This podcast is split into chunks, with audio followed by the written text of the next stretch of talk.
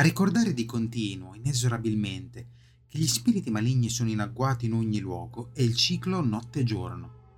Gli uomini sono padroni del giorno, ma durante la notte il soprannaturale prende il sopravvento.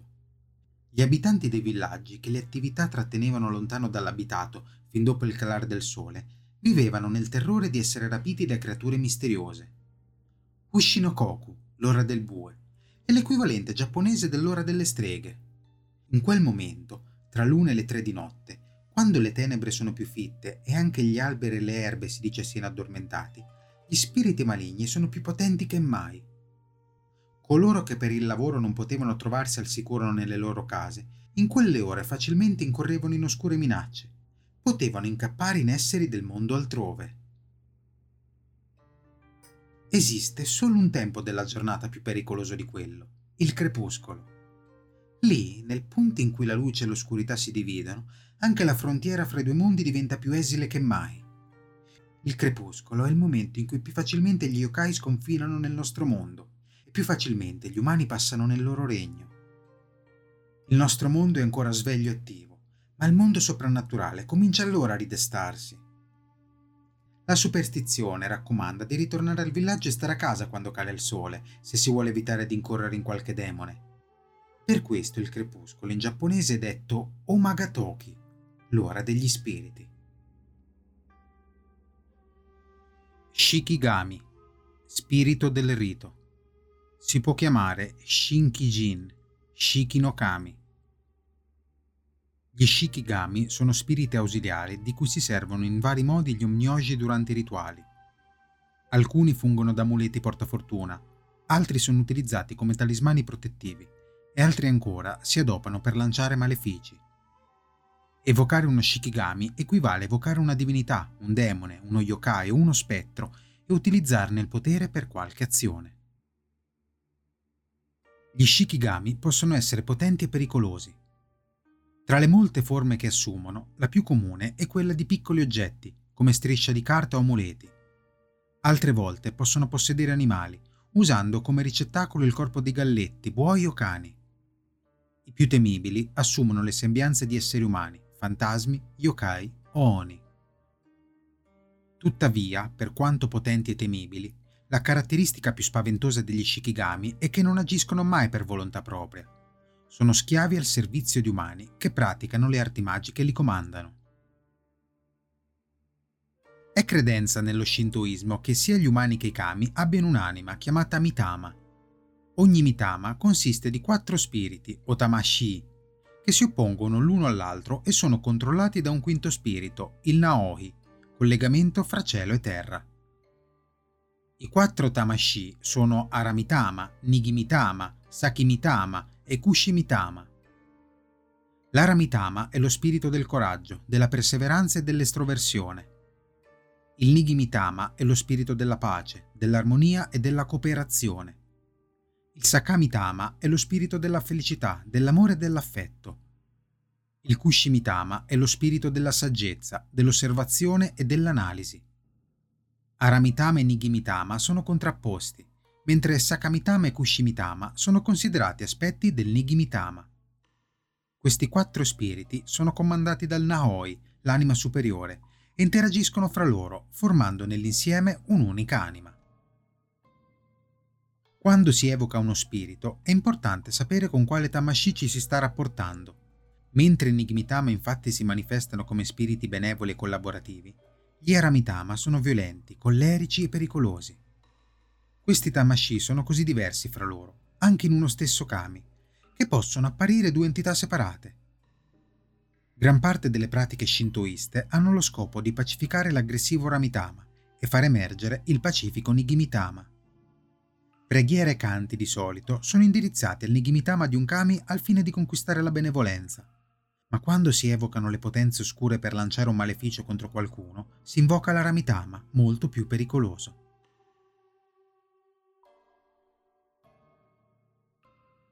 Tanuki Tsuki Possessione del Tanuki, cane procione yokai.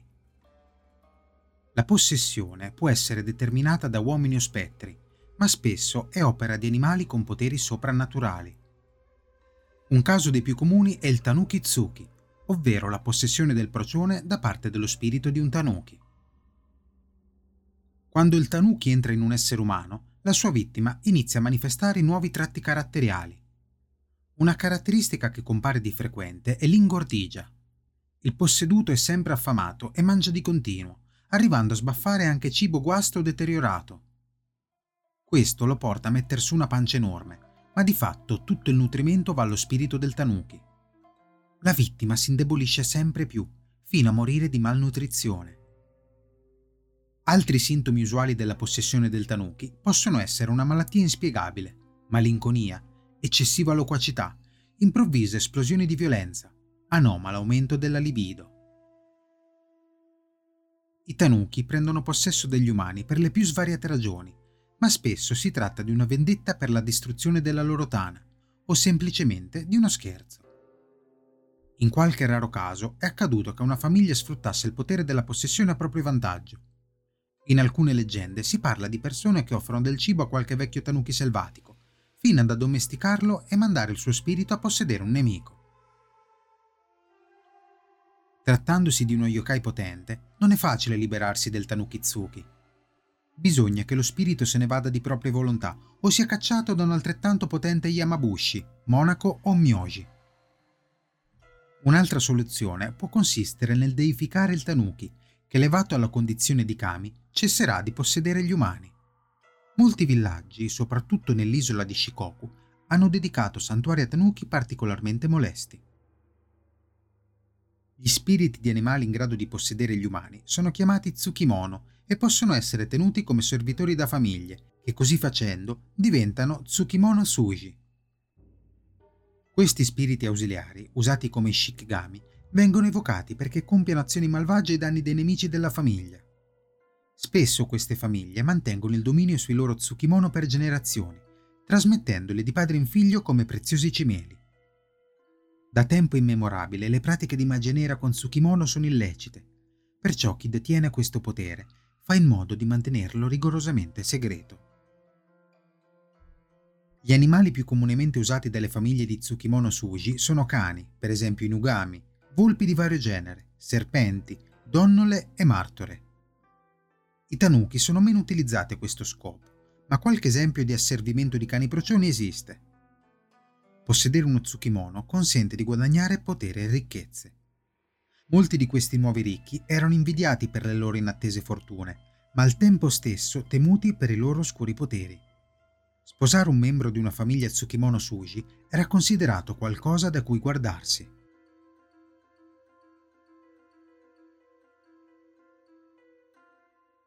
Inugami Spirito cane Si può chiamare Ingame Irigami. Questo tipo di shikigami un tempo era popolare nelle isole di Shikoku e Kyushu, oltre che in alcune località del Giappone occidentale. In pubblico l'inugami si presenta esattamente come un cane normale, cosa che gli rende molto facile interagire nella società degli umani. Tuttavia, la sua forma reale è una testa di cane rinsecchita e mummificata, spesso bardata con paramenti cerimoniali. Questo feticcio, usato per evocare e asservire lo spirito, è tenuto al sicuro da occhi indiscreti, in genere dentro un santuarietto segreto nella casa del proprietario. Gli inugami, impiegati per mandare a effetto azioni malvagie di ogni genere, servono lealmente il loro padrone, eseguendo i compiti che vengono loro affidati come fedeli cani ben addestrati. Riconoscono un solo individuo o una sola famiglia e a meno di gravissimi maltrattamenti rimangono fedeli per sempre possono addirittura essere trasmessi di generazione in generazione come cimeli della casa. Al pari di altri shikigami, sono spiriti potenti, utilizzati principalmente per possedere e controllare qualcuno. Si creano in seguito a forti emozioni, perciò sono abili nel manipolare emotivamente individui deboli o instabili. Possono essere posseduti da un inugami non solo uomini, ma anche animali, come buoi o cavalli, e persino oggetti inanimati. Gli animali posseduti si ammalano e diventano incapaci di svolgere il loro lavoro. Gli oggetti si smussano o comunque sono resi completamente inservibili. Chi scopre di essere posseduto da un inugami deve aspettarsi gravi disgrazie. Lo spirito entra dall'orecchio e si insiede negli organi interni. Dolori al petto, alle mani, ai piedi o alle spalle, sentimenti di gelosia acuta, improvvisi latrati da cane, possono essere altrettanti sintomi di possessione. Alcune vittime sviluppano un appetito insolito e diventano ingorde. Pare che i cadaveri dei posseduti mostrino su tutta la superficie segni di denti e unghie di cane. L'unico modo per curare l'inugami Tsuki consiste nell'affidarsi a un onmyoji che spella lo spirito. La qualcosa può richiedere un tempo molto, molto lungo e costare una considerevole somma di denaro. Le tecniche per creare un inugami si trasmettono di generazione in generazione all'interno di famiglie chiamate inugami mochi. Ogni membro di queste casate è un inugami e quando entra a far parte della famiglia un nuovo membro, riceve il proprio. Tutti questi inugami vengono tenuti nascosti nelle stanze più riposte della casa, sotto i letti, nei cassettoni o tra i contenitori dell'acqua. Gli inugami moci trattano gli inugami alla stregua di membri della famiglia e questi in genere eseguono i comandi del padrone senza fiatare. Tuttavia, come accade ai cani comuni, può capitare che un inugami risenta del comportamento offensivo o eccessivamente tirannico di un proprietario e lo tradisca, rivoltandoglisi contro e azzannandolo ferocemente fino a ucciderlo. Nonostante ci si serva di loro per procurare ricchezza e prosperità alla famiglia, qualche volta al contrario accade che siano gli stessi Nugami a condurre i padroni al fallimento. Praticare questo genere di magia nera era illegale e disapprovato moralmente, sebbene ciò non abbia mai impedito all'aristocrazia di cimentarsi in tali riti. Se il membro di una famiglia Inugami Mochi era anche solo sospettato di avere lanciato il sortileggio su un'altra famiglia, l'accusato veniva obbligato a chiedere perdono e a lasciare la tenuta per andare a vivere ai margini dell'abitato, lontano dalla famiglia, dagli amici e dalla vita agiata a cui era abituato. Anche quando si riusciva a guarire le vittime dalla possessione, l'accusato e tutti i suoi discendenti per generazioni dovevano continuare a vivere da reclusi, guardati dal resto della società come reietti, esseri malvagi e corrotti. Non si sa quando e dove abbia avuto inizio la pratica ma è documentato un culto ancestrale dell'Inugami in un'area che si estende dal Giappone occidentale fino all'isola meridionale di Okinawa. Nel periodo Heian, circa mille anni fa, al culmine della cultura classica giapponese, l'utilizzo di spiriti animali per pratiche magiche era ormai fuori legge. La procedura per creare un inugami è particolarmente crudele. Per prima cosa occorre legare oppure seppellire fino al collo un cane qualunque, ponendo del cibo appena fuori dalla sua portata, in modo che lo veda ma non riesca a prenderlo. Dopo qualche tempo, il cane comincerà a impazzire dalla fame. Nel momento in cui la disperazione dell'animale è al culmine, quando tenta con tutte le forze di raggiungere il cibo, lo si decapita. In tal modo le intense emozioni che stava provando rimarranno intrappolate nel suo cranio.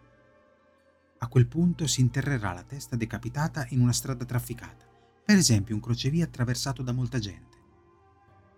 Il passaggio di centinaia o migliaia di persone sopra la testa sepolta porterà ulteriore tensione, facendo sì che le emozioni sedimentate trasformino lo spirito del cane in un onryo.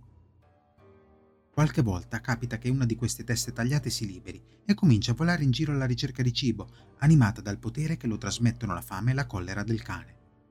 Quando ciò accade, occorre recuperare la testa e ricominciare il processo da capo.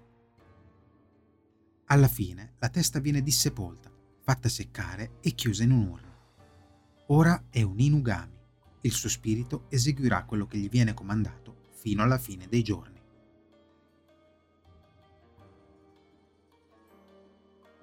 Kana Shibari Legatura di ferro Il termine Kanashibari in giapponese indica la paralisi ipnagogica, ovvero quel particolare fenomeno per cui il sonno in fase REM si sovrappone al risveglio della coscienza, con la conseguenza che il corpo si trova ancora paralizzato nel sonno, ma gli occhi sono aperti e la mente semicosciente. È questo un momento in cui il reale si fonde con l'universo onirico. Perciò non sorprende che fin dai tempi più antichi siano sorte leggende che attribuiscono questo stato particolare all'azione di forze sovrannaturali sul corpo del dormiente. I racconti sul tema sono numerosi e ciascuno identifica una causa differente. La forma più comune di Kanashibari è dovuta alla possessione di uno spirito. Quando qualcuno è posseduto da un inugami, una kitsune, un tanuki o qualunque altro tsukimono, Uno dei sintomi che può sviluppare è l'immobilità o la paralisi nel sonno. Qualche volta il disturbo si risolve ricorrendo a uno shugenja, che recitando i sutra del caso caccia lo spirito. Una volta che lo spirito è fuoriuscito, il Kanashibari scompare e tutto torna alla normalità.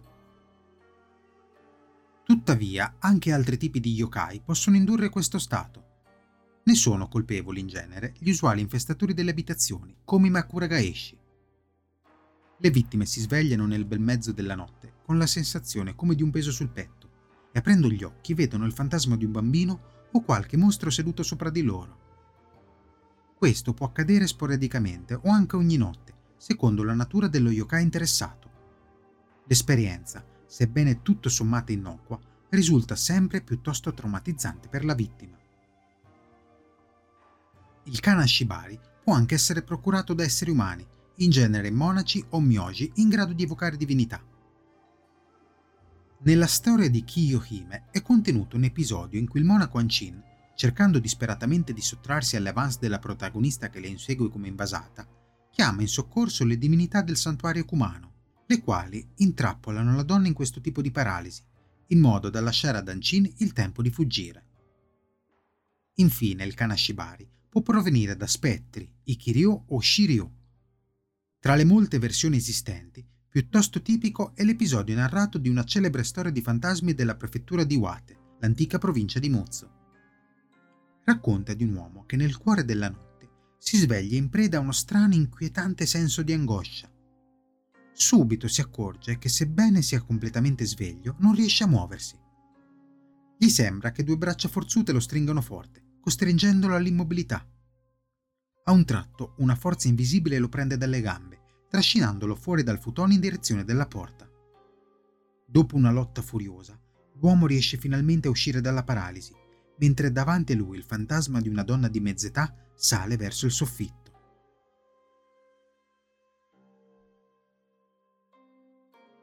Kata Shiro, forma sostitutiva, feticcia. I Katashiro sono bambole di aspetto umano, in genere di carta, ma qualche volta di legno, paglia o metallo. Ne esistono di diverse tipologie in relazione ai molti scopi per cui vengono usati. Si tratta di una forma di yorishiro, oggetti rituali adoperati in sostituzione di qualcuno o qualcosa. In particolare, il katashiro è utilizzato al posto di una persona durante alcuni riti. Solitamente si tratta di cerimonie di purificazione in cui i peccati sono trasferiti dall'essere umano alla bambola che poi viene abbandonata nelle acque di un fiume o di un lago affinché porti con sé le colpe di cui si è caricata. In modo analogo, i katashiro sono spesso usati anche come protezione del male. Se un soggetto è particolarmente colpito da disgrazie, ci si può servire di una di queste bambole affinché assorba la mala sorte o impedisca alle sventure di verificarsi. Chi sospettasse di essere sul punto di diventare vittima di un maleficio potrebbe far confezionare un katashiro che funga da bersaglio sostitutivo della propria persona. La bambola prenderebbe su di sé tutti gli effetti negativi del sortilegio al posto della vittima designata. Infine i katashiro possono essere impiegati per lanciare incantesimi malefici in sostituzione del vero destinatario del rito. In questo caso, di solito, si usa scrivere su una bambola di carta il nome, la data di nascita e altre informazioni personali, il rituale magico si compie sulla bambola e gli effetti voluti si manifestano sulla persona reale.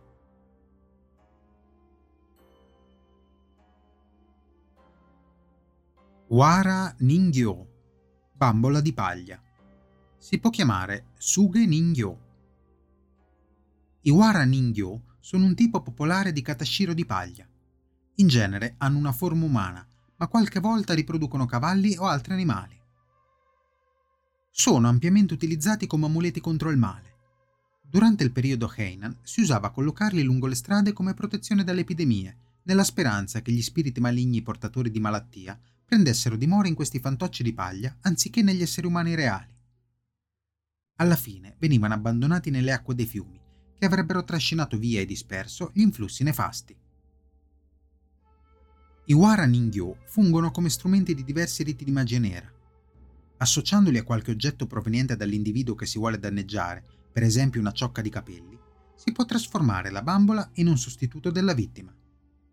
Il fantoccio viene trafitto con lunghi chiodi che colpiranno insieme anche il destinatario del maleficio. I diversi tipi di Waraningyo vanno confezionati secondo regole precise, che prescrivono il procedimento da seguire, quali materiali usare e quali oggetti introdurre all'interno. Reperire i materiali necessari a operare un maleficio può non essere affatto semplice. Difficilmente il necessario si trova in vendita in un normale negozio, ma esistono siti web che vendono kit per sortileggio preconfezionati, contenenti tutti gli oggetti richiesti per mandare a effetto un determinato incantesimo. In genere comprendono uno Waraningyo, dei lunghi chiodi, una mazza, formule già scritte con lo spazio bianco in cui apporre il nome della vittima e altri accessori. Naturalmente questi riti sono illegali.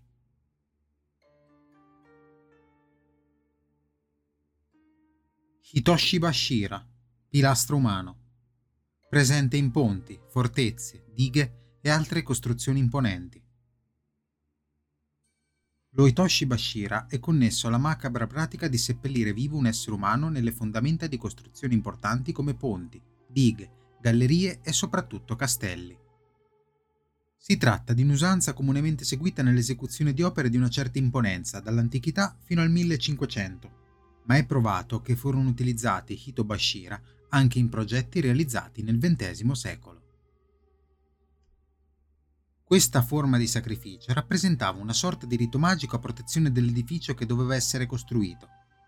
Si credeva che il sacrificio di un'anima umana placasse gli spiriti della natura presenti nel luogo, in particolare lo spirito dei fiumi nelle zone dove erano frequenti le inondazioni.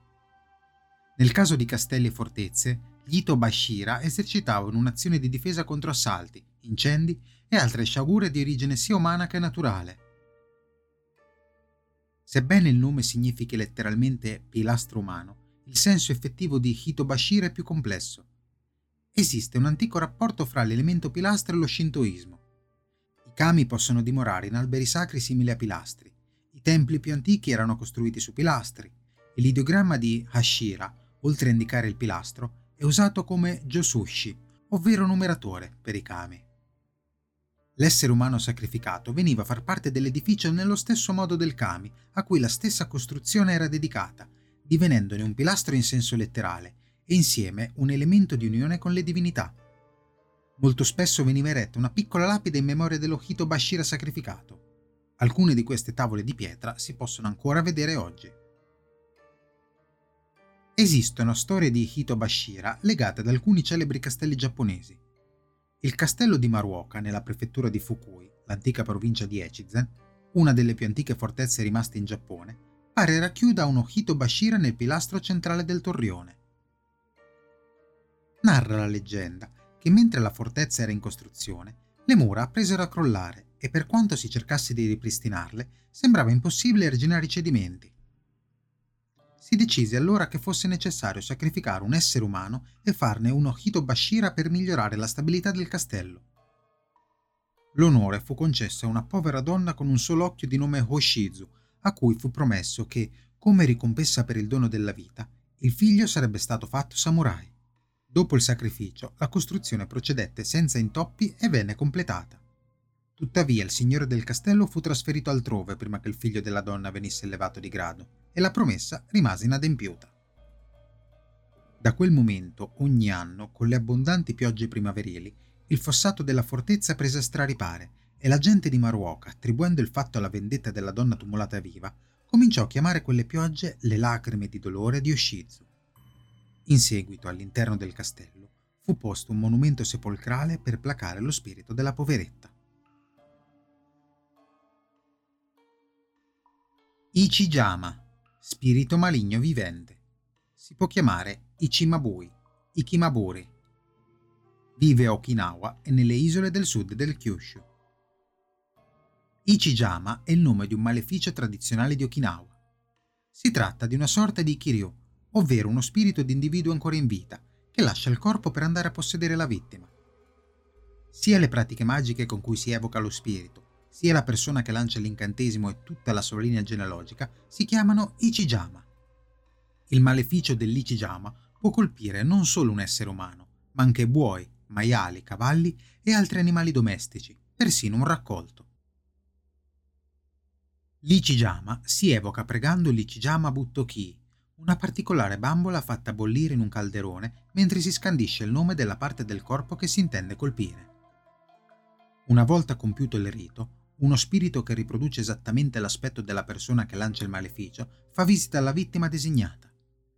Il falso visitatore porta con sé un dono, di solito frutto o verdura, per esempio banane, aglio, cipolle selvatiche. La vittima, dopo che ha ricevuto il dono, sviluppa una malattia non meglio identificabile nella parte del corpo nominata durante l'esecuzione dell'incantesimo. Se non viene curata, morirà. A Okinawa non esisteva l'omniodo, perciò per questo tipo di maleficio bisognava ricorrere alla magia locale, praticata da sciamane chiamate yuta. La cura di fatto consisteva nel sovrapporre un incantesimo all'incantesimo. L'aiuta legava insieme i pollici della vittima e li batteva con un chiodo recitando intanto insulti al suo indirizzo. Questo avrebbe schiacciato l'Ichijama dal posseduto. Evocare un Ichijama comporta pratiche segrete che si trasmettono di madre in figlia. Si dice che le donne delle famiglie detentrici di questo potere magico siano particolarmente avvenenti e dotate di uno sguardo penetrante. Tuttavia, l'uso della magia nera a Okinawa è violentemente ostracizzato e sposare un membro di quelle famiglie è considerata cosa da evitare a ogni costo. Certo, non è facile riconoscere gli Ichijama, perché questi clan sono sempre estremamente attenti a tenere nascosto il loro segreto. Kushino Koku Visita al tempio nell'ora del bue. Questo rito di magia nera, uno dei più noti e temuti, va compiuto nell'ora del bue, ovvero fra l'una e le tre di notte. È questo infatti il momento in cui la notte è più oscura e il confine fra il mondo dei vivi e il mondo dei morti si fa più esile. In quelle ore il potere degli spiriti maligni è al suo acme. Per compiere questo maleficio occorre mettere in atto una complessa procedura, le cui varie fasi differiscono da fonte a fonte. In genere, come primo passo, si fabbrica uno Wara Ningyo contenente un piccolo frammento proveniente dal corpo della vittima designata, per esempio una ciocca di capelli, del sangue della pelle, un'unghia. In alternativa, si può utilizzare un'immagine del destinatario un pezzo di carta con scritto il suo nome. A quel punto si indossa la veste cerimoniale, un kimono e un obi candidi e ci si tinge il viso con un cerone bianco.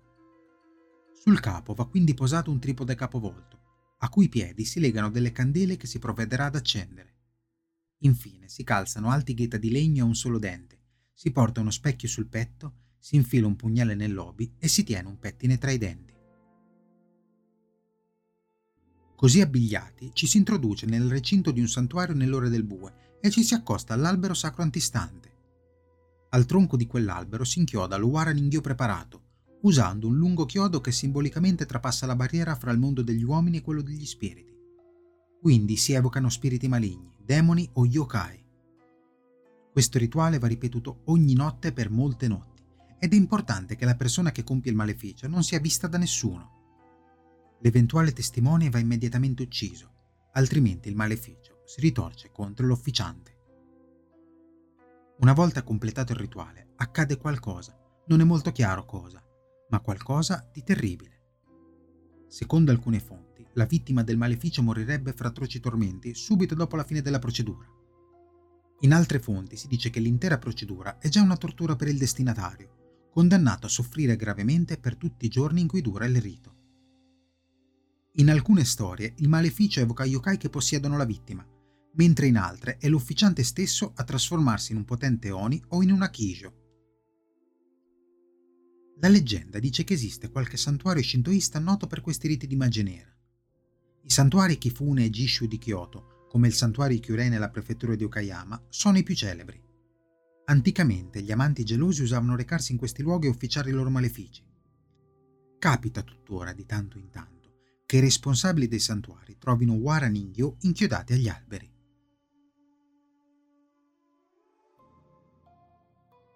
Taizan Fukun Sai la cerimonia di Taizan Fuku, signore Taizan. Il Taizan Fukun no Sai è uno dei più segreti e potenti rituali Onmyodo, tenuto gelosamente riservato dai pochi che lo conoscono e selvaggiamente concupito da quanti ne sono esclusi. Creato nella Cina ancestrale dai filosofi taoisti, questo rito magico prende il nome da Taizan, dio del monte Taishan, nello Shandong. Taizan è uno dei re degli inferi, divinità fra le più importanti dell'Omnio Do. Durante il rituale, l'ufficiante invoca Taizan, alias Grande Re Henma, e altri giudici del Meido e del Jikoku affinché prolunghino la vita di una persona, salvino qualcuno dalla morte o rendano la vita a un defunto. In cambio agli dei sono offerti oro, argento, sete preziose, cavalli sellati e bardati e vite umane. Queste ultime di solito rimpiazzate da katashiro, le bambole di carta. Non occorre pronunciare mantra né formule magiche. Le divinità sono semplicemente invitate ad assidersi e partecipare. Viene loro letta una lettera con la richiesta formale, in cui sono elencate le offerte e le virtù degli ufficianti ed è specificato nel dettaglio il tipo di intervento richiesto. Il clan Abe era noto per la sua competenza in questo rituale, competenza che attribuì a garantirgli per secoli il monopolio dell'ufficio imperiale dell'Omnio Do. Ai membri di questa famiglia spettava il compito di celebrare con regolarità il rito a beneficio dell'imperatore, per prolungargli la vita e proteggere il paese. Abe no Seimei è celebre per la sua dimestichezza con il Taizan Fukun no Sai. Si dice che lo abbia utilizzato per resuscitare il padre, assassinato da Shia Doman, e poi molte altre volte per l'imperatore e per il paese. Una volta un monaco di alto rango del Midera, chiamato Chiko, fu colpito da una grave malattia. Fu stabilito che si trattasse degli effetti del karma e dunque che non fosse di competenza della medicina. Fu convocato invece Abe no Seimei, il quale sondò il destino di Chiko e scoprì che la sua morte era imminente. Il veggente fece però sapere che se ci fosse stato qualcuno disposto a scambiare la vita con la sua, si sarebbe potuto eseguire il Taisan Fukun no Sai e salvarlo. I monaci si guardarono l'un l'altro a disagio. Per quanto fossero affezionati e ammirassero Chiko, nessuno era disposto a sacrificare la propria vita per salvarlo, finché un giovane di nome Shoku, un discepolo mediocre che si applicava da molti anni senza mai essere riuscito ad attrarre l'attenzione di Shiko e degli altri maestri, fece un passo avanti e offrì la sua vita. Abe no Seimei accolse l'offerta ed eseguì immediatamente il rito. Shoku cominciò a contorcersi dal dolore mentre la sua vita svaniva e Chiko si ristabiliva rapidamente. Alla fine Chiko guarì e il discepolo giunse in punto di morte. Ma mentre esalava l'ultimo respiro, il giovane rivolse un'ardente preghiera a Fudomi-O, raffigurato in un'immagine lì accanto. Allora dagli occhi della divinità dipinta sgorgarono copiose lacrime e si levò alta la sua voce. Tu hai voluto prendere il posto del tuo maestro. Lascia ora che sia io a prendere il tuo. Chiko e Shoku si drizzarono a sedere, entrambi riportati in vita.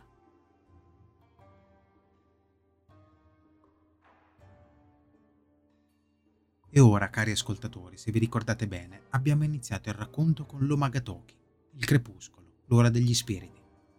Per concludere, l'alba, Hinode. I primi albori del giorno, Hinode, segnano la fine del potere degli spiriti maligni sul mondo ormai prossimo al risveglio. La luce purificatrice del sole ricaccia yokai, fantasmi e demoni nel cupo mondo da cui sono venuti.